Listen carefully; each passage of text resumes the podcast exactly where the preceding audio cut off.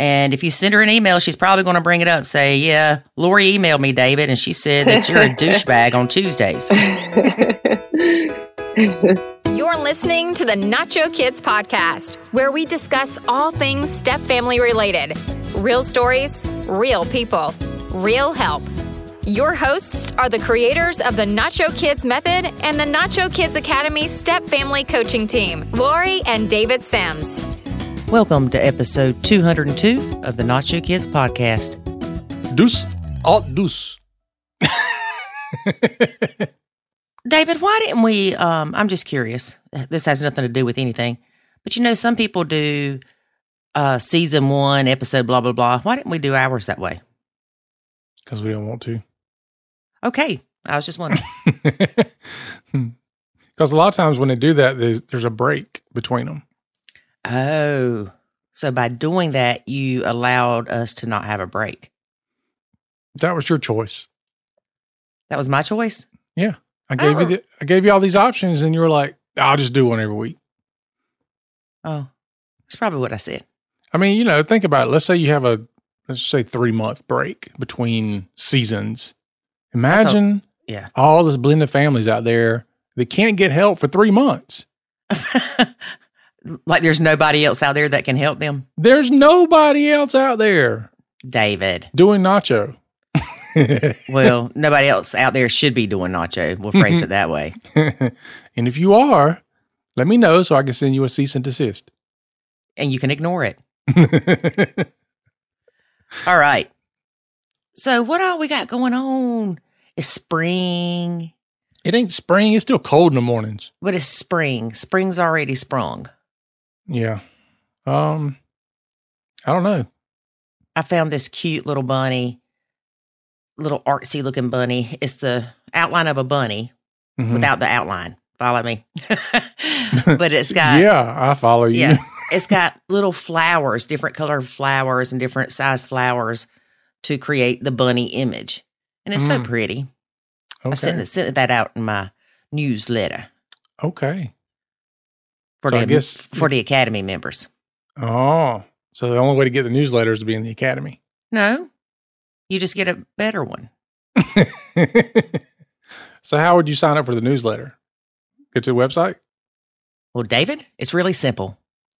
To sign up for our newsletter, you go to nachokids.com, scroll all the way to the bottom. Why do you make it sound like it's long?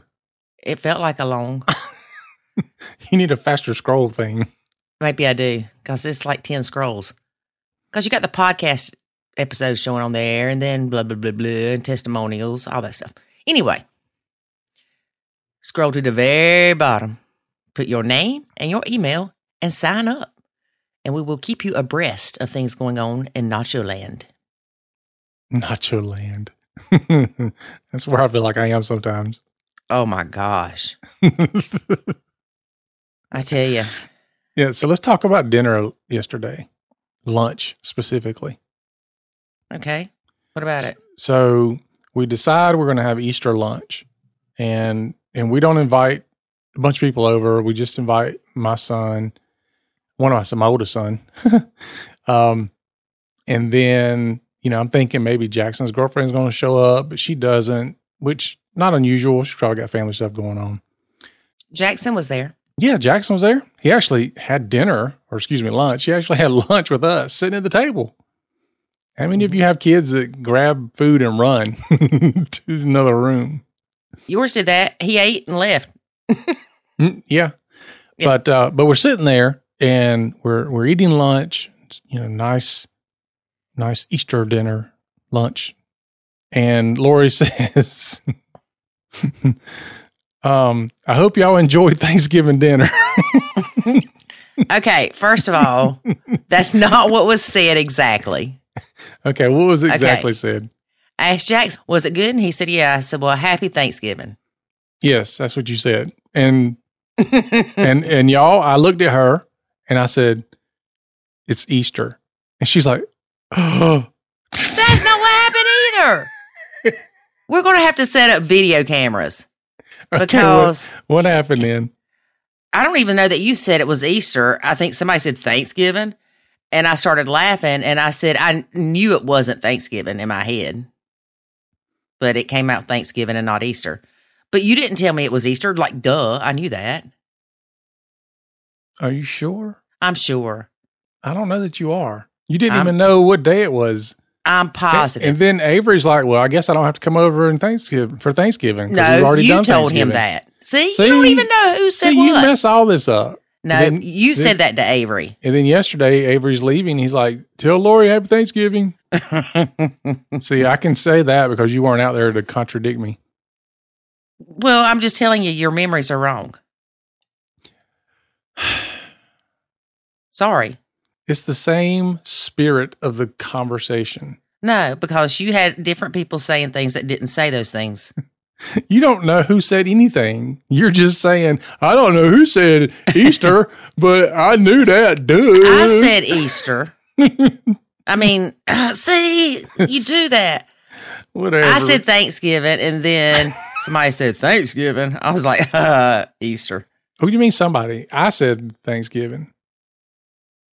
You said Easter. But if you said I didn't say Easter, then I must have said Thanksgiving because I was the only one that said anything. David, you are driving me bat crap crazy. And you wonder why I've been watching House Hunters International lately. Make up your mind. The truth has come out. Did I say Easter or did I say Thanksgiving? You said neither. Now you're just gaslighting. No. I did say it. It was Avery. No. Yes. No. All right, folks. So if your memory's not good and you don't know who said what, join the academy. They're like, we don't want to join your academy. Y'all don't even know who you are. Well, we will be coming up with a course on how to improve your memory. If we can remember to do one. Yes. That's like, remember those pills that we got to help your memory? I can't remember to take them. I know. I was like, are you taking them? You're like, I can't remember to take them. I'm like, me either. I know. There should be like a pre-memory pill. Yeah. Something like that. Take this pill to help you remember to take your pill. Well, but here's the other thing.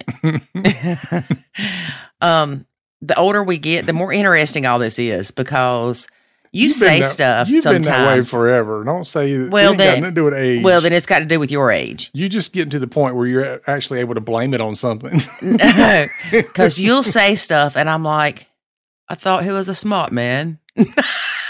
What are you talking about? You don't listen to me. How do you know what I'm saying? You say stuff, and I'm like, how old are you? Like what? Give me an example. No, I can't. Give me an example. I can't because you'll use it against me. You always do this. No. We're not talking about it anymore. No, I got to hear it. Nope, I'm done. I'm done. All right, so. No, put it out there for the world. Shh, David, people don't like to hear these intros. I'm trying to speed it up. No, everybody wants to know. Inquiring minds want to know. Nobody wants to know. Everybody wants to know. Well, then they can email me at lori@nachokids.com. If you can't give me an example, it didn't happen. You're just trying to make up stuff. I'm trying to save your face. No, you're stalling, so trying to come up with something is what you're doing. No. I got something in my head. Oh, I already got it. It's there. All right. Well, after this recording, you're going to tell me. You can't make me. Okay, folks. First of all, if you are tired of arguing with your spouse... and want to improve your blended relationships, we can help you. Yeah, we'll argue for you. Yes, right. We'll argue for you. Go to NachoKidsAcademy.com where you will see that it is not being mean to your stepkids. You will see that it is not dumping everything on your partner and saying, ain't my kids, screw you. None of that. That ain't what it is. I could probably came up with something better, couldn't I? This is fantastic. You just keep going. I'm sure tomorrow you won't remember you said it anyway. David. Lord Jesus. It's far. Yeah. Okay. So our guest today is Anna DeAcosta. Anna. It's Anna. Anna's in the house. Yes, Anna and I talk about therapy and the need for it. Yeah, you do need it. She told me that she really thought I did need it because I'm married to you. She's not wrong. She's not wrong. She said, aside from the button pushing, there's other issues. I said, I know, Anna. Did you tell her you talk about her all the time? No, do I? Yeah. You're always sitting there talking and you'll go, Anna. That is not true. Like, there you go, making up that crap again. It's like the story you tell everybody about how we met. That's a lie. It is not a lie. You started telling that lie immediately. It is a bigger, bolder version of the truth. Okay. So Anna and I talk about how you need to find the right therapist. Just because you go to a therapist doesn't mean you're going to like them. And I'm not saying that you need to like everybody for them to be able to help you. In fact, you probably need some people that you don't like to be able to help you, but you need to feel comfortable enough to talk to them. Yeah. You know what I'm saying, David. Quit acting like you're making my life difficult here. I'm not. I'm just taking it all in. I'm just trying to figure out where you're trying to go with this. I'm trying to go with, if you go to a therapist and you have a meeting, you should like them or not like them, no. Or sometimes like them, or sometimes not like them. Well, you don't want to just be with somebody that agrees with everything you say. You're not going to learn that way. I agree with that. Okay. So that was one thing of what I said. The other thing is if you go to a therapist and you leave and you're like, something just doesn't jive with that person for whatever reason, you don't have to go back to them, but find somebody else. Okay. It's important to vet these therapists. And when I say vet them, let your first 20 minutes of your meeting with them be you asking them questions. I agree with that. Of, do you have experience with blended families? Do you have experience with step kids and bio kids having inappropriate behavior with each other? Do you have experience with addiction in the blended family? So you need to know this stuff. And not that everybody needs to be an expert, but one of the questions you should ask them is if they are of the belief that blended families are just nuclear families. If they say yes, say thank you, have a good day, and please look into the Nacho Kids method. We have had people vet their therapist and ask them if they knew about the Nacho method. Yeah. And surprisingly, the majority of therapists do. Yeah. And the ones that don't, they're like, oh, I'll check it out. Yeah. And that's the answer you want to hear. Yeah. You could also ask them, do you side with David or Lori? If they side with David, run, Forrest, run. That means they got more common sense. No, that means they're a button pusher. That's what that means. But it is important to spend the time to look for a therapist. And I joke in here, and I've said it before, we spend more time researching air fryers before we buy them than we do looking into therapists. Yeah. Shoes. Anything. You and I are bad about that. Which paper towel should we get? I don't know. Let's look at the reviews. Let's see. Let's convert these measurements and make sure we're not getting 1 inch less on this one. If it's two-ply, we can peel them in half. So it is very important that you talk to a therapist. And again, you can talk to a therapist, a counselor, a coach. We do coaching. We know several step family people that do coaching. We know some therapists. We know everybody. Everybody. Mm-hmm. Well, therapy is getting to the point where it doesn't have quite the stigma. I still think maybe it does have some still. I think it's just the generation, the younger generation. Mm-hmm. Like I think the mid-30s right now, they're all for it. Yeah. Yeah. But I still think there's the stigma with some people in our generation. Mm-hmm. Yeah, I think you're right.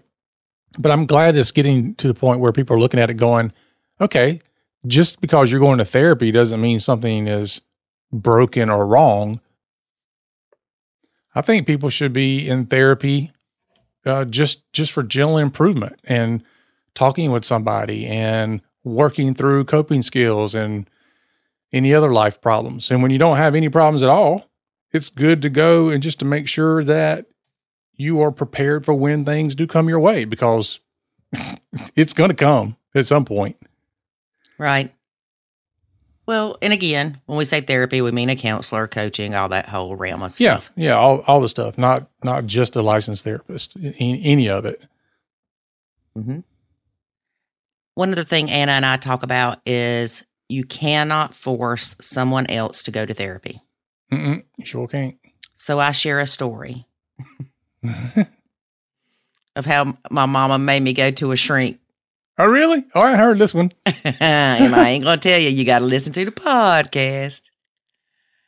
Oh, what? Oh, so you talked about it in an interview. Uh-huh. Oh, interesting. See, senor. I definitely want to hear this one, because I tried to get you to go to a shrink for your craziness. To make me lose weight is what you tried to get me to go to a shrink for. To shrink my waistline. I'm kidding. He's still breathing. But she was unable to get her husband to go to therapy. He's not interested. He does a lot of self-care things, but that's not one of them. Okay. Mm-hmm. Well, I'm sure if I went to therapy, I'd probably end up having a therapist on the couch and me trying to help them out. Because you're so perfect. Insert eye roll. So there's this thing called... I've talked about this way, way back. Bioenergetic intolerance elimination. Mm-hmm. One of David's friends does it. It's some kind of hoodoo vibration energy. It's not hoodoo. Acupuncture thing combined. It's pretty cool. Anyway, so you go and you test these things to see if your system is weak to certain things. Pollen, for example, wheat, all that.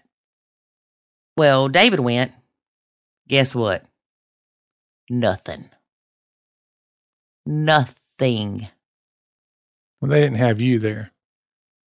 Well, then when I go back, I hear about your husband's perfect. Perfect David. David ain't got no weaknesses.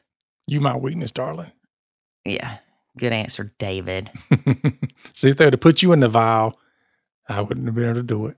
But y'all check that stuff out. It's really interesting, because I had never heard of it until David's friend got into it. And he got into it because his daughter was suffering some trauma, and he heard about it. He went to Canada. It worked. It helped her. So he's like, I got to get trained on this so I can help other people. Kind of like we decided we had to do with the Nacho Kids. We had to share it with other people to help them. Mm-hmm. So check out BIE. If anybody's ever done it, let me know your experience. I enjoyed it. Did you? I like being able to tell him if I had a weakness to it before he could tell me, because I could feel it. I could feel a difference in the vials on my skin. Yeah. Maybe we should have a Nacho version of that.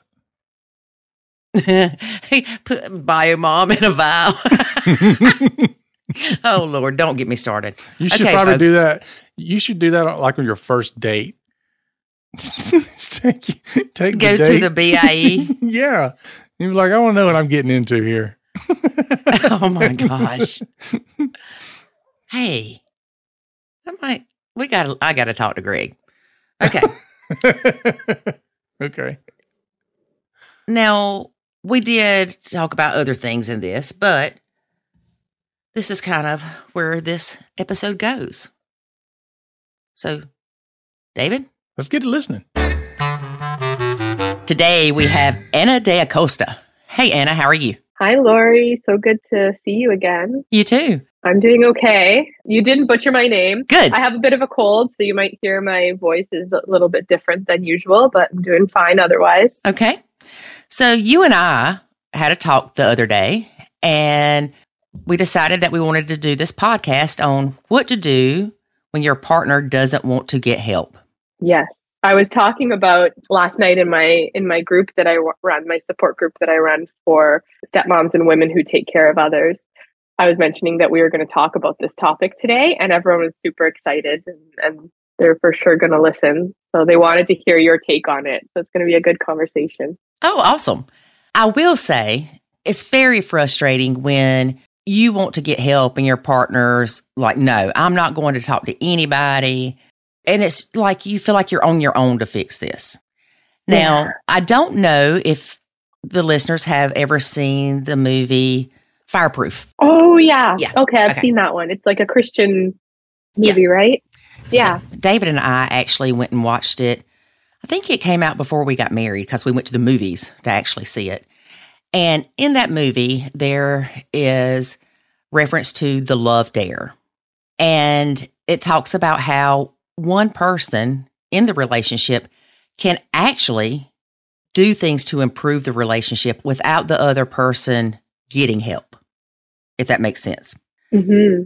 Because a lot of times the work we do on ourselves changes how our partner sees us or reacts to us. Yeah, exactly.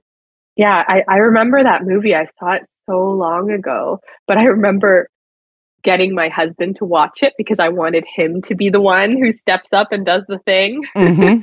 And that never happened. Oh, no.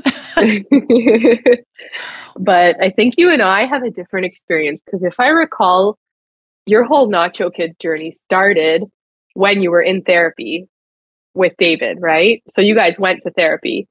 My husband and I never did. Well, the funny thing is we had went to therapy as a last-ditch effort. Yeah. And that's when the counselor told me they're not your kids. We mm-hmm. didn't go to but a handful of therapy sessions. One, the stepkids went. One, the in-laws went with us. But it was that time that he kept telling me, Lori, they're not your kids, that was the breaking moment to where I realized they're not my kids, even though I knew that. But that's what started the whole Nacho Kids thing. We had actually met with this counselor before we got married because I knew him. And we knew that the blend wouldn't be easy. And he gave us some tips. And when I called him, when we were struggling, he said, I've been waiting to hear from you. That's funny. Because he knew. I wonder if he says that to all his patients. Yeah. Well, I know David is open to therapy and mm-hmm. things like that. But I think at that point, it was, let's just go see what happens because something's got to change. And if nothing else, maybe Lori will get some help because mm-hmm. I was the crazy one at the time. Yeah. Yeah. But so your husband, he's not big on going to therapy or?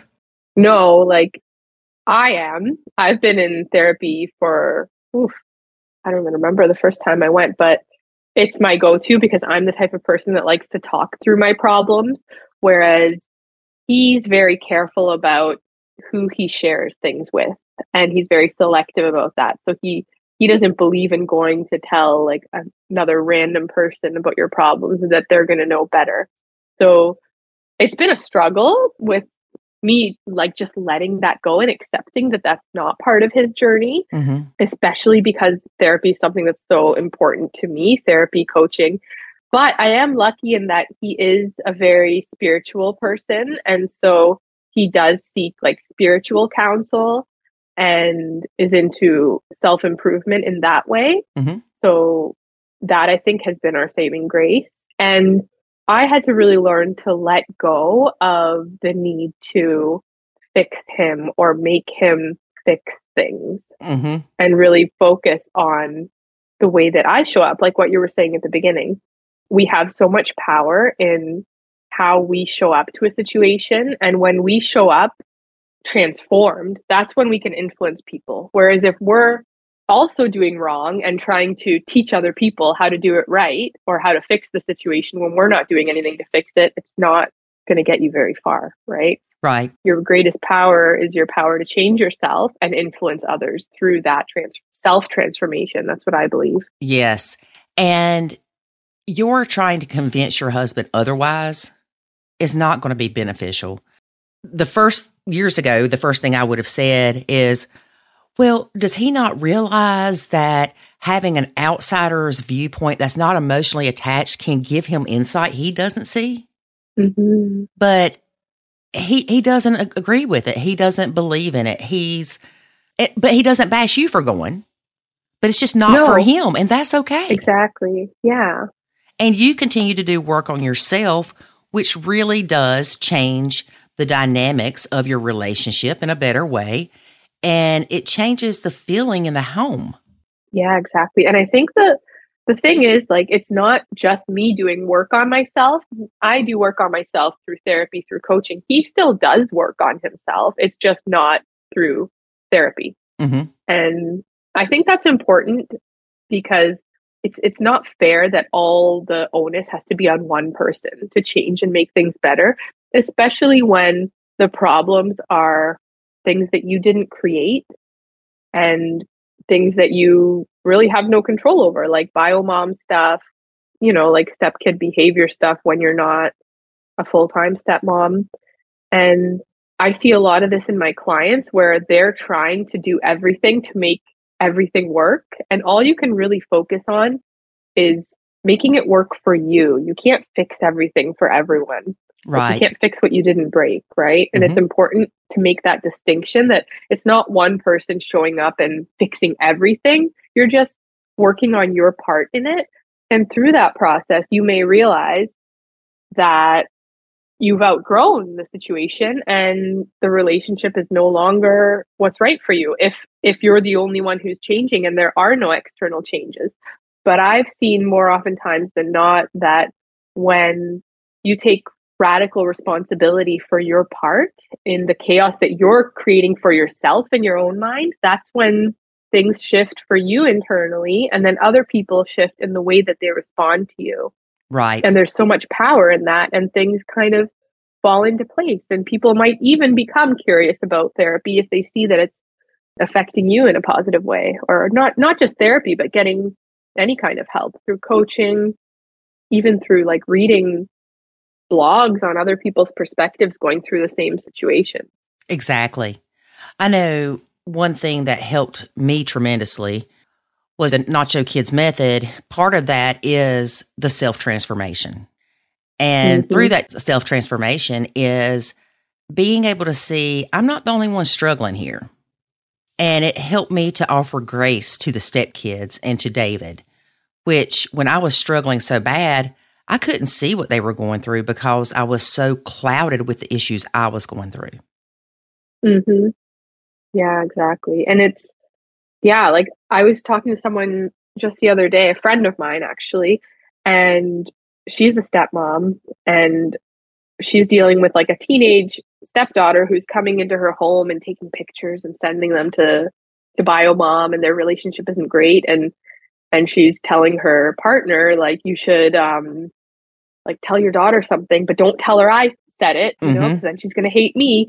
But then her partner is like, well, you're putting me in the middle here. Like, what am I supposed to do? And oftentimes we put our partner in the middle, and they're in a no-win situation, right? Right. And most of them, I'm going to say most, have guilty parent syndrome. And so they don't know what to do to make everybody happy. And it's like David said, he felt like he was stuck in the middle, and no matter what he did, it was wrong. Mm-hmm. Yeah. Yeah. It's so important to show empathy, like for your partner in their situation too, because it's not all about you. It is. And then there's the whole piece of the kids too. Like, I've seen some stepmoms who just have zero empathy for what the stepkids must be going through, going from one home to the next. And they place so much blame and negative emotion on the kids for what their mom does, right? But it's they're just innocent victims in what's happening. And unfortunately, over time, as they grow up, the kids could turn into like perpetrators in that sense that they're now playing out those dynamics and being insulting. Like they learn what they learned from biomom's house.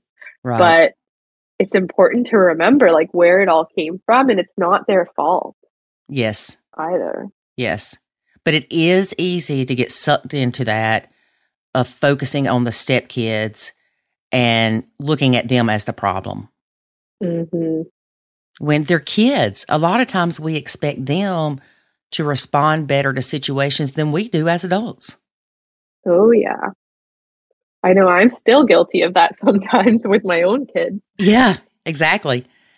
Now, one thing I want to mention is you would be shocked to know the number of therapists and counselors that have joined the Nacho Kids Academy.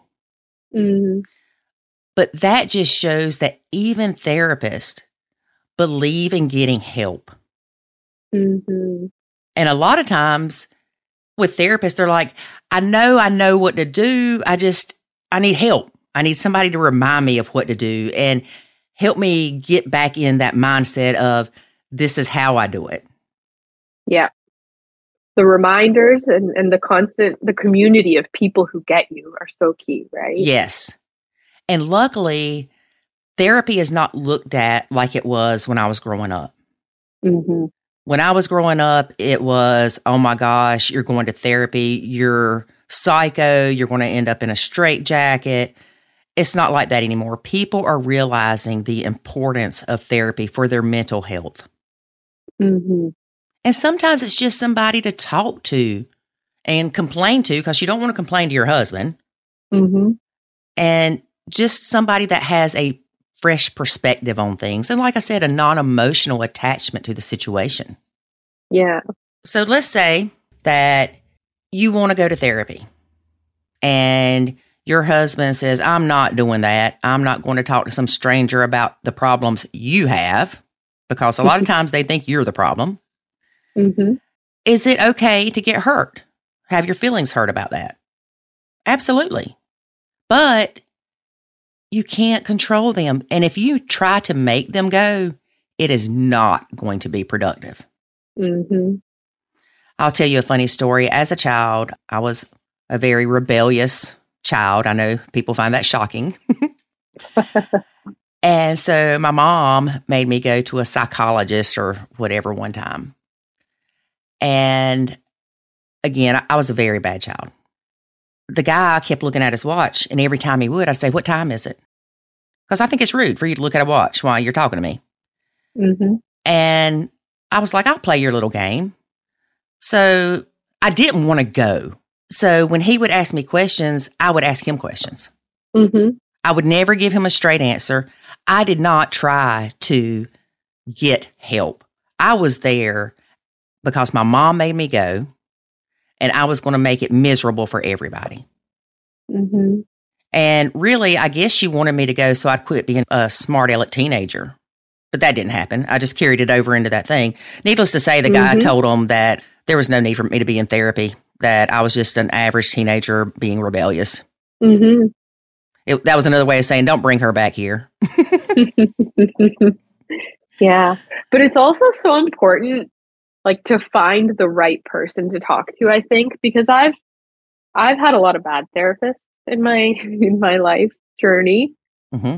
And it can almost make you seem like, feel like you're even more of a problem because you can't connect with someone, but it's not always you, right? And it's important to take that time to find someone who you actually want to talk to and open up with, and someone who you feel safe with. Right. And we say this all the time, people will look for a therapist and the first thing they look to see is if covered under their insurance. Mm-hmm. Then they look for proximity, what's closest to me. Mm-hmm. And then they choose whether male or woman, whatever. We spend more time researching which air fryer to buy than we do which therapist to go to. Mm-hmm. And then I've been to a couple of therapists too that I was required to go to court-ordered therapy with my ex because of his refusal to co-parent years and years ago. And luckily, I went to one without him. He forgot to show up. I did not like this woman at all. Mm-hmm. So I knew that she was not the right one. Yeah. And so thankfully, he didn't show up, because if he would have, they probably would have gotten along and I'd have been stuck in that session. So I found somebody else, and it's okay to not jive with somebody, you know, and you're not looking for a friend when you go talk to these people. You're looking for somebody that you feel is listening to you, understands you, and wants to help you. Mm-hmm. So if you go to a therapist and you just don't get a good vibe off of it, for instance, we see people in the Nacho Kids Facebook group all the time. I went to a therapist and they told me I just needed to love the kids more. Well, that's not what that person needed to hear. Like you said, that just made them feel worse. And it's okay to not make another appointment. But remember, there's a fine line between somebody validating what you're doing and someone trying to help you. You don't want somebody that's just going to validate everything you're doing. But you also want, especially with blended family stuff, you want somebody that has an understanding of blended families and they don't try to force that nuclear family expectation on the blend. Yeah, for sure. Wouldn't it be great if you could like interview your therapist before you sign up? Like, I think you should. And ask. You should be able to. And that's kind of like with coaching, with the coaching world, that's what a discovery call is for, right? It's to see if you're a good fit. And I think there should be that same precedent in the therapy world because you're forming a relationship with someone and you don't know anything about this person. You don't know what they've been through. You don't know, you know, if their own family is thriving or failing, and you're placing your trust and confidence that they will make your life better. So from that perspective, like, I get it that my husband doesn't want to just go to some random person who he knows nothing about. And like in your example, when you went to therapy as a teenager and just didn't engage, it's like you could take the horse to water, but you can't make it drink, right? I think that's the saying, or cow, or whatever it is. I engaged, but it was kind of like a donkey. Yeah. And so like taking someone, whether it be your partner or your kids, to talk to someone about something they don't want to talk to, and talking to someone who they don't know, they don't trust, it's just not going to work. And so it's always better to focus on yourself first and change what you can and then reassess. Nothing is permanent, right? You don't have to like, focusing on yourself is not you taking the blame for everything. It's just taking responsibility for your part in it. And if other people aren't taking responsibility and you start taking responsibility, they can either show up to meet you where you're at or fall behind, right? Right. Yes. But you won't know until you try. And if you just stay in this constant cycle of arguing and trying to change the other person and them resisting, you're going to just stay stuck in that cycle forever until someone breaks it. So why not let that someone be you, right? You can step out of that cycle. And it's not easy. It's like super hard to break these things because oftentimes they're patterns you learned from your own family growing up and things that are coming out now that you never even had a conscious memory of learning. But you can always unlearn those things, learn to be there for yourself, reparent yourself, and show up as a better partner and a better parent or step parent. Right. And it's a journey. It's a process. It's not like going to happen over one session or, you know, in one night or in one weekend workshop.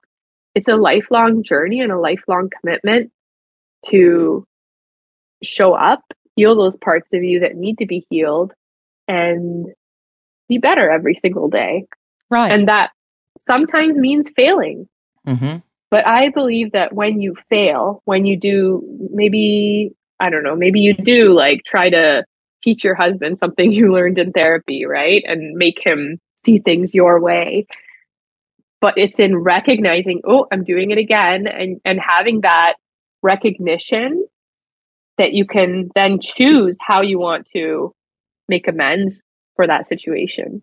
Right. And in making amends, you're teaching others, right, that you're taking responsibility for your part, and they learn to do the same, especially when your kids are watching you do these things. Like, I've had so many situations where I've been triggered by my stepkids. I might have yelled or said something, and the next day, like if it happens at night, the next day I wake up in the morning fresh and say sorry, right? Like, hey guys, I was kind of mean yesterday and I shouldn't have said that, and I'm sorry. And I'll try to be better next time. It just really frustrates me when blah, blah, blah happens. And then over time, you'd be surprised that they start doing the same thing. They they say it back, like, oh, I'm sorry too, I shouldn't have done blah, blah, blah. Right. It's one of those things where you exhibit the behavior that you want others to have towards you. Mm-hmm. And I too have woken up the next morning after fussing at Jackson for something and been like, Lori, you were off the chain yesterday. And I will go in there and say, look, I apologize for being snippy with you yesterday. It had nothing to do with you. I was stressed out because of A, B, and C. Mm-hmm. And I'm sorry. And I will try to do better. Yeah. And our kids need to hear that because they need to know that we're not perfect. Mm-hmm. And they need to learn to apologize too, like you said. Yeah, exactly. Now, I think when you go to a therapist, say you pick one to try, I don't see anything wrong with part of your first session being asking them those questions. Yeah. Do you have blended family experience? Do you feel blended families are just like nuclear families? If they say yes to that, run. There are similarities, yeah, but they're not close. You can't compare the mm-hmm. two. Mm-hmm. And we actually had a therapist that was in the academy, and I asked her, I said, what do you do? She said, I'm a marriage therapist. So I was talking to her and I said, so are you in a blended relationship? She said, no, I'm divorced. And I started laughing. I didn't mean to laugh, but I laughed because I'm thinking, how many people want to go to a marriage therapist that's divorced? Mm-hmm. But that really says nothing about her. It could have been that he cheated on her. Mm-hmm. So we have to, and we don't want to pry into their life and go, well, why did y'all split up? Mm-hmm. But we don't want to discount people because of what's happened in their life.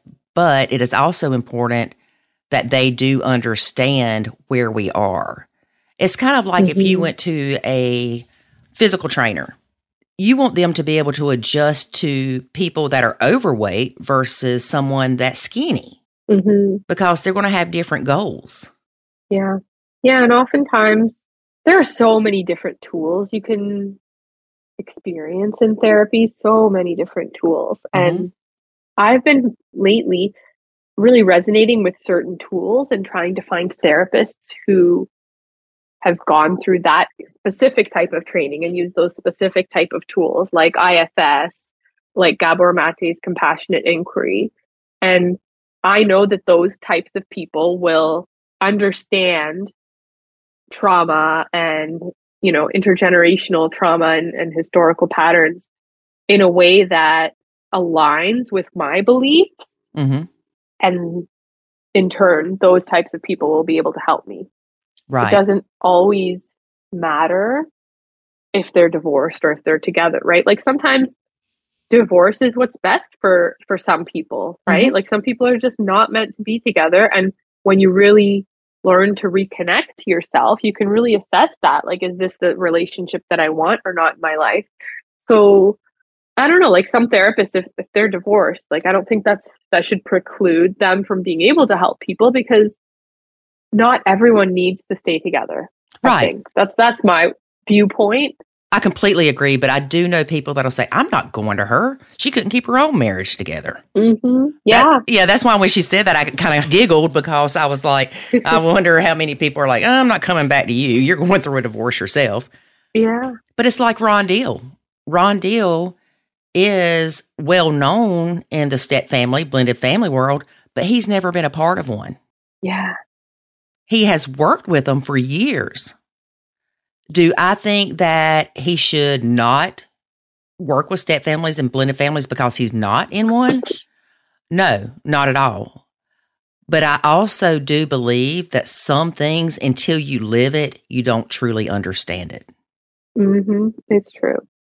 And I think for me, coming from a background of addictions, and I lost my sister to a drug overdose, like the type of people that come to me are often experiencing some kind of intergenerational trauma or addiction in their family of origin.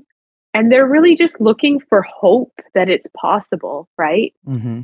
That you can have a positive family experience, whether that be in a blended family or a nuclear family, when you come from imperfect upbringings and maybe trauma, whether that be a big trauma or just little trauma. I know I used to discount how traumatic my upbringing was and compare to other people and think, oh, it's not that bad. It's not that bad. And it's not about what happens to you. It's about how you interpret what happens to you.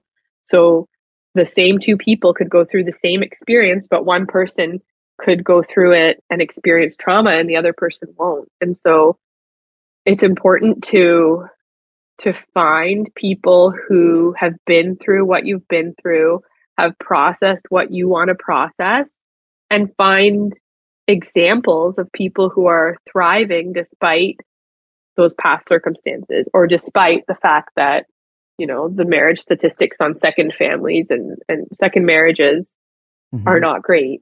Right. There are people who are doing it right, and it's good to learn from those people too. Yes. And I know sometimes when you go to a therapist, you have to listen. Mm-hmm. And active listening is hard. I suggest mm-hmm. if you do go to a therapist, and Anna, I don't know if you do this, but do you take notes? When I'm in therapy? Yes. I used to be a big note taker, but I don't as much anymore. I only take notes on like homework or things that I want to follow up on afterwards. Mm-hmm. I'm a big note taker, but mm-hmm. I also found sometimes taking notes distracted me from listening. Mm. So sometimes a therapist will give you meeting notes. Mm-hmm. And that's really important because it helps you remember what you talked about. Mm-hmm. And the action steps that you need to take without you having to worry about taking notes. Yeah. Yeah. I know in my coaching sessions, I write a lot of notes, and I usually provide a little summary or like homework and things like that. And that part is so important, the integration of it after the session. Yes. But yeah, I totally feel what you're saying about being distracted. I think that's why I stopped taking notes. Mm-hmm. Well, let me ask you this. I want your opinion on this. We have worked with a lot of counselors and therapists. Some of them, mm-hmm. if you go as a couple, they will only see you as a couple.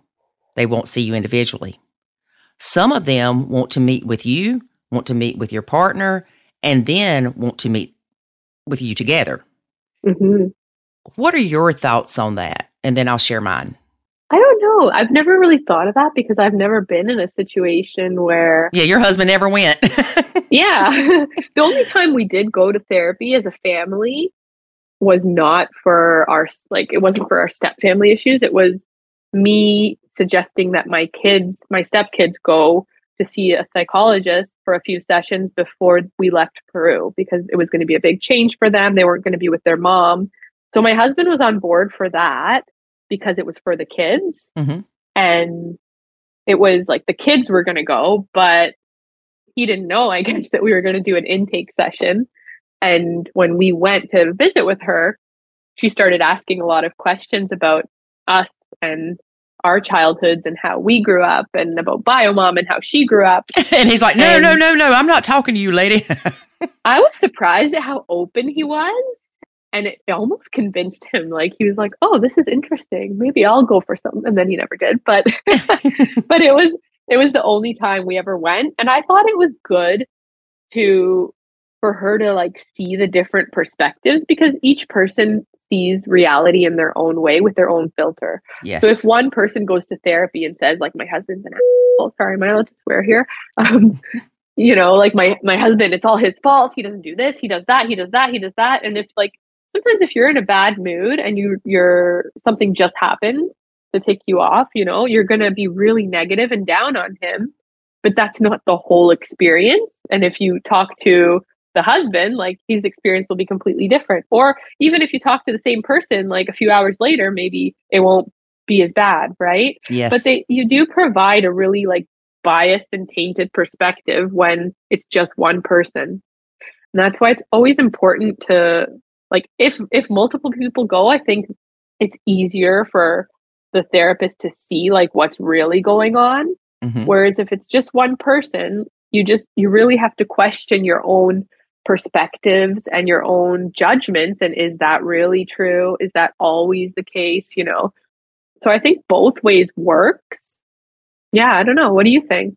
Well, I think that it's hard for someone to go separately. Mm-hmm. And the reason being is because if David went to the therapist, I would want to know, which I'll talk about. If I'm always there, I can't ask that question. It's almost like if you only can go as a couple, it eliminates some of that questioning of what did they tell on behind my back I didn't know about? Or what are they saying negative about me? Oh, I bet he told her about that time that I flipped out. You know what I'm saying? So I think by only doing it as a couple, if possible, that... Or like one-on-one, I guess. Right. With different therapists. Yes, yes. Then it eliminates that, I wonder what they said, that insecurity. Yeah. And I guess it does taint like the types of questions the therapist would ask because she knows a different perspective. So she might try to get that out. She or he. I'm assuming it's a woman because all my therapists have always been women. But yeah, I've never had to experience that though. So it's an interesting question to look at. Yeah, we had actually, it was when I was interviewing therapists too. And some of the therapists that we've talked to or people that have been to the therapist, they're like, well, she'll only see us together and there's stuff I want to tell her privately. Well, you can send her an email, but there's a reason they don't separate you. Yeah. And if you send her an email, she's probably going to bring it up, say, yeah, Lori emailed me, David, and she said that you're a douchebag on Tuesdays. It's interesting. A friend of mine went to a counselor or a therapist, and they were trying to tell her how to deal with her concerns when her child was with the other bio parent. And there had been times that this child's safety had been taken into question, but not enough to go to court over it, right? So she's talking to this therapist, and the therapist said, oh, well, just don't think about it. Go drink a glass of wine. And she said, if I was an alcoholic, that was horrible advice. Yeah. And she said that she asked the therapist, she said, do you have kids? And she said, yes. She said, well, how would you feel and how would you handle it if your ex-husband had your kid and was putting them in danger? And the therapist was like, we're not talking about me. And she said that just made her mad because she's thinking, no, you need to practice what you preach. Exactly. Yeah. Yeah, but I think it's important to remember, like, we're all just human, and you have to take everything anyone ever says to you with a grain of salt. Like, nobody has the answer, you know? We have answers for ourselves, and I believe that when you connect with your own inner expert, with your own inner wisdom, you can find that answer for yourself. And anything that anyone tells you or anything that comes from the outside, you have to put it through that filter, right? And if it doesn't work for you, like, doesn't work, right? There's no one size fits all. And so anything that even like you or I say, if someone doesn't resonate with it, then it's not for them. Right. And that's okay. Everyone has their own experience and their own path that they're on. That's like in the beginning, if someone would have told David and I about Nacho Kids or said, Lori, you just need to leave the parenting to David and be quote, quote, like a fun aunt to the kids, I'd been like, that's crazy. But then when all that happened to us and Mr. Butler kept saying, Lori, they're not your kids, and it hit me in that parking lot that day, I was like, wait a minute. I'm creating my own misery. And we know that nachoing is not for everybody. Not everybody needs to. Some people do have the unicorn and rainbows life, and they can come in and the stepkids are great and there's a great relationship. And then there's other people that nachoing may not suit you now, but when the stepkids become teenagers, you're going to go, what was that nacho crap I heard about? I might need to try that. Yeah. And we know that it's not for everybody. And just like trying to force the nuclear family on our blended family did not work. Mm-hmm. And I personally think that's the worst thing you can do. Some of the things that are incorporated in the Nacho Kids method and the process are complete opposite of what you read in books to do. Yeah. And that's what worked for us. Yeah. Because there is no one size fits all, right? Yep. And yeah, I think you're the one who said this, that it made me realize like nachoing doesn't have to be a permanent solution. It could be temporary. You can disengage, you can re-engage. Mm-hmm. And I think it's important, like when you're disengaging, not to do it with resentment and like, you know, when you're fed up and like, oh, I'm leaving, I'm out of here. And like, you kind of run away. And that's, I don't think that is what nachoing is.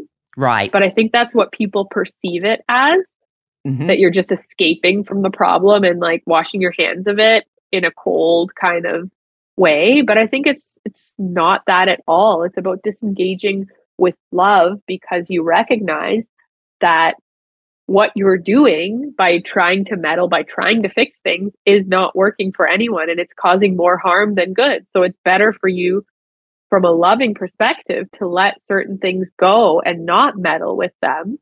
Yes. Yes. Than to, you know, like keep trying to change everything while you're miserable, while everyone's miserable, and that's no good, right? Mm-hmm. Yeah. And you're so right that a lot of people do it out of anger or pettiness. And it's not going to work, because you're doing it for the wrong reasons. And Nacho was created out of love. It was created out of love for David. And if it's not done in a healthy way, it can cause major problems because you're doing it wrong. Yeah.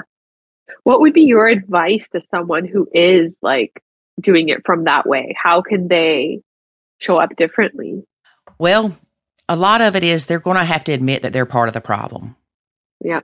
Once you admit you're part of the problem, a lot of that pettiness goes away. And a lot of that, oh, well, I'm going to do this to show him. It's hard, Anna, because, you know, some people are just downright mean. Mm-hmm.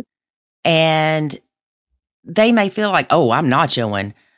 I'm just, you know, ignoring the step kid, and my husband's going to see that his kids are brats and he's going to feel the pain, which they do need to feel the pain. Don't get me wrong. But again, it's your attitude. Yeah. And you need to do some self-reflection and self-healing to where that's not your motivation in this. Yeah. And I mean, sometimes if that's where you're starting from, then it's better to disengage. If you have to do it like not out of love to begin, if you have to do it with coldness and walls up, it's where you're starting from, but it doesn't have to be where you end. Exactly. And that self-reflective work that I think can pull you out of that and make you realize that you don't have to be a victim in the situation. You can choose to show up from a more empowered adult place, instead of showing up from that place where you feel like life is happening to you and you have no control, and poor you.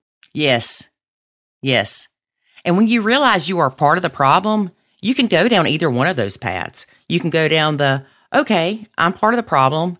I can fix me, or I can work on me. Not that you're broken or anything's wrong with you, but it's just not working for your situation. Or you can go down the woe is me, life sucks, I'm a bad person, I always cause all the problems.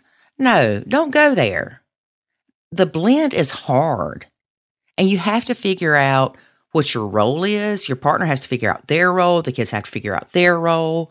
And one thing in the Nacho Kids boot camp is to help you with that, but then there's the Change Your Stinking Thinking Challenge that helps you with changing your perspective on things. Mm-hmm. Because you need to do both. And a lot of people believe that nachoing is just disengaging. It is part of the process. It is a big part of the process. But if you stop there, you're not helping a whole lot. You're not improving a whole lot. You're mm-hmm. just putting a Band-Aid on it, we'll say. Yeah. You've got to do the self-work. You've got to identify your triggers. You've got to figure out how to deal with those triggers, or how to avoid them. You've got to do the self-reflection on, okay, what am I contributing to this? And not only why am I contributing to this or what am I contributing to this, but why? So for instance, with me, I was really tough, I guess you'd say, on the stepkids because that's how I was raised. Yeah. And so I expected them to do the things I had to do as a kid and to have the same responsibilities. Well, I also realized during that time that my mom really, and I talk about my mom a lot, but my mom was the disciplinarian. My dad was probably, I would say, not really involved in our upbringing, but my mom was hard. She wasn't very loving. And by me seeing that that's how I was with the stepkids, I'm like, wait a minute. Not that I wasn't loving towards them, but I was just, you need to do this, you need to do that kind of thing. But yeah. I realized that I didn't want that for my son. I didn't want him to be raised like I was. Yes, I want him to have responsibilities, and I wanted the stepkids to have responsibilities, but I also wanted them to have the balance of love in there. Yeah. And it's when you have those realizations that you can do something to change it and show up differently, right? Right. That's like, I have guilty parent syndrome. I admit it freely, but it's not just because Jackson's dad and I aren't together. A lot of it's because of how I was raised. I don't want him to be raised the same way. Yeah. My mom was overly strict. I remember I was 8 years old and I would have to iron my dad's lab jackets. And, you know, now, Anna, they would consider that abuse, right? But, an iron. Yeah. I mean, you know, how dare you make that child iron? But I mean, there were a lot of things that I gained from that. But again, there wasn't that balance. It was you feared the wrath of your mom coming home and your chores not being done properly. Yeah. No, in my situation, it was kind of the opposite. Like my parents were so lenient to the other extreme, like that. Either extreme is not good, right? It's not good to be too controlling and too strict, but it's also not good to be too lenient and just let whatever goes. Kids need some sense of structure and authority. Mm-hmm. And I really try to balance that and not go like, because oftentimes you can swing the complete opposite direction, right? Yes. Like if you were raised too lenient, then you become too strict. Or if you were raised too strict, you become so lenient. And it's the middle ground that's really what's good for kids. They need structure, but they also need to feel safe to be able to explore and make mistakes, right? Mm-hmm. And that's one of the hardest things as a parent that I've encountered is letting my son make his own mistakes. Uh-huh. And recently there was a situation that I could have bailed him out. And I told him, I said, I'm not bailing you out of this one because you need to learn. He said, I never expected you to bail me out. I said, I know that, but I'm just telling you. Mm-hmm. Because in the past, I would have jumped in, bailed him out because I felt bad and sad for what happened. Yeah. And then I was like, I've got to let him feel the pain. Yeah. And it's hard. It is so hard. It'd almost be like your kid getting arrested and you're trying to figure out if you should go get them out of jail or not. Yeah. Not saying that's what happened with my kid, but you know. No. It's so important though to take yourself out of the equation, right? Like it's not about you alleviating your own need to make him feel better because that's really for you. It's not even for him. Mm-hmm. It's so you don't have to feel that discomfort of what it feels like when you know your children are suffering, like you suffer when your children suffer. Yes, right? I think we create our own suffering thinking they are suffering. Yeah. And it's important to take yourself out of that and really think about what's best for them and their growth. Mm-hmm. And sometimes that does mean failing and learning to get back up again on their own. Yep. And you know, you said it's not about you. How many times do we tell step parents that? Yeah. It's not about you. It's not always about you. And a lot of times we make it about us when it doesn't need to be. Yep. Mm-hmm. There's so many things that get triggered though, aren't there? Like you get triggered into that childlike competitive state. when you're in a step family, and it's normal, and it's important to give yourself grace and forgiveness and understand that you are okay. You're not evil. You're not reacting this way because you're a bad person, and give yourself some space in a safe place, not like in front of your stepkids or not against your stepkids, to let that out and let that be so that it can move through you and doesn't get stuck within you. Right. And it's so important to learn to respond instead of react. Yes. And it's not easy. It's not easy because you've got those little emotions going, but I'm mad. Well, you can be mad, but that doesn't mean you've got to say everything you're thinking. Yeah. Go be mad. I don't know if you do this in your coaching, but I always do visioning exercises where you envision the type of woman you want to be as your empowered self, as your most high self. And not high in like a drug sense of the word, but you know, like your higher self, I should say. But it's that version of you that you strive to become in these situations, and not like reacting from these childlike versions of you. Although when you do react from those childlike versions of you, it's so important not to beat yourself up, and it's so important to have compassion and be with yourself through those painful moments and move through them.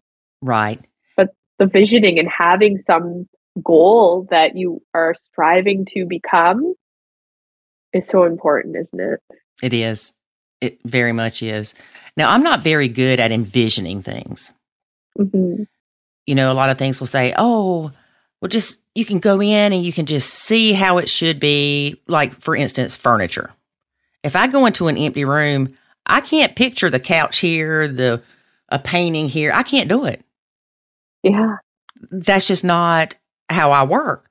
A lot of people do, and that's great. Yeah. But we have to remember that not everybody learns like we do, and not everybody, I have tried to do it. And I just laugh because, I mean, it's not like I can't go, okay, Lori, let's picture a picture on that wall. I mean, I can do that, but it does not come naturally. Yeah. Maybe I need to take a class from you, Anna, on how to do that. I'll send you some of my meditations and see what you think. Maybe, okay. Maybe do that. Shift, or maybe not. I mean, it's not for everyone, right? But the important thing is like to create examples in your life. And it may be things that have already happened where you've already felt empowered in a certain place in your life. And you remember those moments and the feelings and connect to the feelings in your body in those moments. Right. Like, for example, when I have people like, oftentimes when I ask people like when they felt really empowered and in charge of their life, it's often like right after a divorce when they move into their own apartment, that feeling, right? Or like straight out of college when you move into your own place, or, you know, something like that. It's different for everyone. Or like traveling across the world on your own and feeling really with yourself. Yeah. I can relate to when I bought my first house and I was pregnant with Jackson, and how I felt I didn't need anybody in the world. I could take care of me and my kid. Yeah. And the same as when I flew from England by myself back on the plane, I'm like, ooh, girl, look at you. Because, and a lot of people will go, oh my gosh, that's nothing. Well, to some people it is. Just like we were talking earlier about your problems versus my problems, no matter how big or little, I can look at your problems and say, oh gosh, my problems are nothing compared to Anna's. But that doesn't discount that mine are problems. Yeah. And feeling that empowered feeling of, I've got this, is a great feeling. Yeah. And it's so funny because I often do this exercise with my clients where they'll describe to me like a situation that was triggering for them and where they reacted badly with their stepkids. And then immediately after, I asked them to think of their empowered moment and really connect to the feelings in their body and how they were breathing, how they were standing, the beliefs they had. And then from that place, take them back into the past situation where they were triggered. And I'm like, what would you do differently? And it's like instant. The shift is instant. That like, oh, this wouldn't even bother me. I would just keep on walking, or I would just make a remark and let it go. Like, but it's because when you're being triggered by something, you're pulled into past reactions. Right. And it takes practice to be able to show up this way. It takes a lot of practice. Yes. And it's not a perfect process. And like most times you do fail. I still fail often. I'm not going to lie. But you recognize it. And that's the difference. Exactly. And you recognize and you repair, right? You apologize. You do what you need to do to make amends. And then you show up differently and you practice showing up the way that you want to show up, whether that be through like visioning meditations in your mind or actually showing up differently. All of those things have value because you're practicing a new way of being, right? You learn to be a certain way for the first like 30, 40, whatever years of your life. And now you're choosing to step into something different. And that's going to take time, practice, commitment. And it's the little shifts over time that make the biggest difference. Right. And that's like, again, we have the boot camp challenge and the change your stinking thinking. And the reason those are month-long challenges is because it's trying to get you to break old habits and create new ones. Mm-hmm. Because you've got to give yourself time to do that. And it's practice. You know, I can tell my son, I'm sorry I yelled at you because my mom was a yeller. And I'm sorry I yelled at you. I was having a rough day. But if I turn around and yell at him 15 minutes later, he's thinking, well, she's just doing the same thing again. Yeah. And if you do it again, you can go there and go, darn it, Jackson, I'm sorry. I realized I did it again. Mm-hmm. But then the next time you start feeling angry and you feel like you're going to yell at your kid and it's something you don't want to do, step outside, take a break, set your timer on your phone for 5 minutes, play some stupid game, something to just distract you to where you're not just sitting there angry and festering.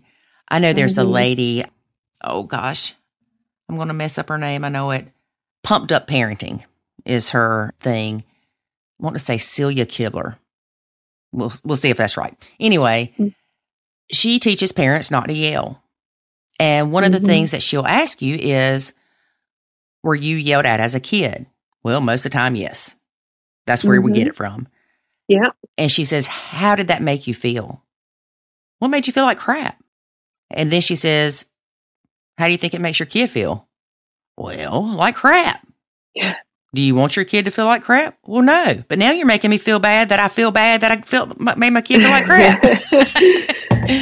But it's about learning what we can do to improve ourselves. And every one of us should always try to work and improve ourselves in some way, shape, or another. And if you've got friends that bring you down or stress you out, it's okay to let them go. Yep. Yep. And it's so important to look at how far you've come and celebrate that rather than looking at how far you have left to go and feeling like it's too much. Right. Oh, there's so much we could talk about. I know. I have this friend that we've been friends since high school, or actually middle school. Yeah. And I love her dearly. And we went through a lot together through our years. But she is very, very high strung. So when she would call me and she's driving, she's cussing out everybody driving, she's honking the horn. Oh my gosh, I would get off the phone with her and I was drained. Yeah. And so I finally said, don't call me when you're in the car. I can't handle it. I don't want to deal with it. I don't want to hear you cussing at everybody and blowing the horn because it stresses me out. I had that with my mom. Yeah. I hope she doesn't listen to this. Yeah. That wasn't your mom, Anna. That's a bad memory. Oh, that's something else we can talk about too, is how memories aren't always real. But that's a whole nother podcast. Next time. Yes, next time. Well, we could talk forever because we always have so much that we can talk about. Yeah. But I'm actually talking to Claudette in a little bit. Oh. Yeah. Lovely. I just talked to her a few weeks ago. So I'll have to put your episodes back to back. Oh, nice. Yeah. I don't even know what we're talking about with her. So we'll see. I'm sure it'll be good, though. I'm sure it'll be good as well. It's always good. It's always good. Well, Anna, thank you for being a guest, and tell people how they can find you. Thank you, Lori, for having me. I'm active on Instagram at Anna DeAcosta, DeAcosta, and my website, annadeacosta.com, where you can sign up for my email list and get access to free resources and regular biweekly emails from me. I usually send an update based on what we talk about in my group program. So I have a support group that meets twice a month, and I send some insights to my email list. So even if you're not part of the group, you get some insights and sharing, so you feel like you're not alone in this journey, and that's completely free. Awesome. So you send 2 emails a week? No, that's 2 a month. 2 a month. Okay. I think you said bi-weekly. Yeah. Yeah. Every 2 weeks. Yeah. Yeah. Twice a month. Yes. It's really twice a month. I think bi-weekly and twice a month ends up being a little different, but it's twice a month. Yeah. Because I was going to say, girl, you're doing better than I am with those emails. Oh my gosh, no. I'm behind. I'm often behind, but that is my goal.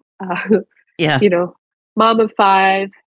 That's what I was going to say. We forgot to talk about your blend. It's a lot. Yeah. Well, people can find more about that on my website. But I've been, how long has it been? I've been married. It's going to be 8 years next week. Goodness. Happy anniversary. Thank you. And I've been with my partner for 10. Yeah. We're on our 11th year. So. And you've got how many kids, stepkids, bio kids? 5 kids altogether. They live with us full time. So we have, the youngest is 3. And then we have a 6-year-old and an 8-year-old together. And then the older 2 are my stepkids. They live with us full time, as I said. And they are now 13 and 15. Awesome. Yeah. We all go check out Anna's website. Yes. All right. Well, we will have you back on soon. Thanks, Laura. It's always a pleasure. Thank you. Have a good day. You too. Bye. Bye. So, David, you weren't part of this interview.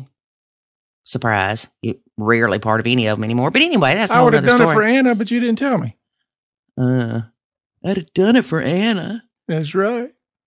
But I mentioned the movie Fireproof. Mm-hmm. Do you remember us going to watch that movie? Mm-hmm. We weren't married yet, I don't believe. Nope. I remember we went to Taco Bell afterwards. I know. I took you to that high-priced Mexican restaurant. Yep. Yeah. It is a Christian-based movie and has a lot of insight into struggles with couples. Mm-hmm. Anyway, if you haven't seen the movie Fireproof, it is a very good movie. We enjoyed it. And that was a long time ago that we saw it. Yep. I should have called it Blended Proof. Yeah. No, if they do one about blended families, it's going to be called Hurricane, Tornado, Tsunami, something proof. All right, David, what else you got going on? Oh, just doing the same old, trying to put up with you, trying to keep you grounded to reality. Oh, I'm sorry. Were you talking to me? I interviewed a lady the other day about active listening. Okay. Did you listen to her? I tried. That's pretty bad when you can't actively listen to somebody that's trying to teach you how to do active listening.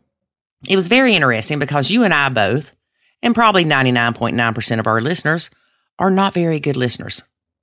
Huh? Our listeners aren't good listeners. Did you hear that? Yeah. Yeah. I'm actively listening. Well, see, and we'll talk more about this when we have her as a guest, but if I'm actively listening to you, when you stop talking, then what? I'm supposed to remember what you said and comment on it? Well, you're not actively listening if you're commenting. Right. So that would just be a one-sided conversation. No, you just have to switch back and forth. When it's your time to talk, then you talk. Okay, so you talk and you're one of these people that talk. Who, me? Talk. I'm just saying. Oh. And 20 minutes later, you say, "Do you know what I mean?" I say, uh-huh. Well, you shouldn't be going 20 minutes later. I think if you let somebody talk to you for that long, that's not active listening. That's just abuse. Mm-hmm. Okay. So anyway, that's one of the things we got in the works for y'all. All right. I'd be interested to hear this one. We also have a return guest coming back in a few weeks. So they blended twice? No, they've been on the podcast before. Oh. Is it like a follow-up? Yeah. We should find out like the top, I don't know, I would say 10. Let's say 3 like the top three podcast guests and get them back on the show? Well, David, how would we do that? By downloads? Yeah, by the most listens. Because we can ask people all day long, what's your favorite episode? And they ain't listening. Listen, Linda. That kid's probably 20 years old now. Yeah. How many did you say? Top how many? I'll just say three. Oh, okay. Let's follow up on them and see how they're doing. I can think of a few I like to follow up on. Well, I do want to say that a lady reached out to me the other day about the interview we did with Laura Beth Ferguson. Oh, yeah, I remember that one. You can still give me a hard time about that one. Yeah. I was scared when she mentioned the interview. But she said that she had looked up some of the information that Laura had provided, and she couldn't find anything. I think Laura's stepped out of the step family stuff. Oh, but she wanted to make sure Laura was okay. Okay. So that was sweet. Yep. So Laura Beth Ferguson is doing well. She remarried, and she don't want to talk about this stuff no more. All right. Well, David, we can look into that. Which are the ones that you would like to have back? I want to talk to the Oscar Mayer Wiener girl. You know, I talked to her or chatted with her. Yeah, I know you mentioned something about that. Okay. So I'd like to talk to her again. Let's see, who else? Oh, no, Ariana. Yeah. But I think they're kind of dealing with parental alienation, so there's probably not a big update. Yeah. There's quite a few. I'm trying to think of the top three. Some of them I can't think of their names as much as I can think of like the topic that we talked about. But yeah, I have to go back and kind of look at them. But yeah, it'd just be interesting to catch up with some of these folks. Matter of fact, I think there's probably been a few that we said that like we need to circle back with them. Well, I make notes when I interview people, and I say, well, as I say this, tell you what I'm doing. I'm like, I probably will never see that again now that I think about it. But I do take notes and say, have them back to talk about such and such in a couple of years. Mm-hmm. But then I don't look at these books after I get that podcast released. So I need to find another way to do that, run back through them. Because we do want to know the progress people have made. Mm-hmm. Even if you've left your blend, that's okay. Yep. Where are they now? That's the episode. Where are they now? We do a series. That's what I was going to say. Where are they now series? We could do a whole year of where are they now? Because, in the blended world, it's all like, are they still married? Are they still together? Yeah. Oh, what about did they have an hours baby? I think I'm going to go in our Facebook group and on our Facebook page and ask people. Yeah, let them vote too. That's fine. And we'll see if we get more than 2 votes. If we do, then we got 3 episodes. There you go. Yes. Yeah. Probably need to have a follow-up with your son, Branson. The one I don't have anything in common with. Yeah. Now, see, what I want to do is follow up with Branson, like, once he's married or maybe even has a kid. So well, Ethan's had a kid. Oh, yeah. We can get and Ethan Avery's back had on. A kid. Mm-hmm. Yeah. Yeah. But that's whenever they'd start figuring out that, oh, wait a minute. This relationship thing's hard. This raising a kid thing's hard. How did Daddy do it? Mm-hmm. Which I've already had. I think Ethan was the one that came to me and was like, Dad, I don't know how he did it. He did because he said it in front of me. Oh, so you'll admit that was what happened, David. I'm surprised you. Too bad your memory is not as good about other things. I know. So I'm thinking about you. I'm going to nacho you, and yes, I can. All right, anyway, the end. That's it, folks. Thanks for listening. Thanks for putting up with Lori. Now you know my struggle. We'll catch you again next week. Remember, life is good. Oh, we're supposed to remember something now? Oh, see? You forgot that too? But what about people that can't remember, and you're asking them to remember that life is good? No, they don't have to remember. They just have to be here at the end of every episode. Help. Send help to. You don't have to remember. Just know life is good. When you nacho. Remember that. Remember that. Remember that. Remember that. All right, we'll do some subliminal stuff. Nacho. Yeah. Nacho. Nacho. Thanks for listening to this episode of the Nacho Kids Podcast. Find us online at nachokids.com. Until next time, remember, life is good when you nacho.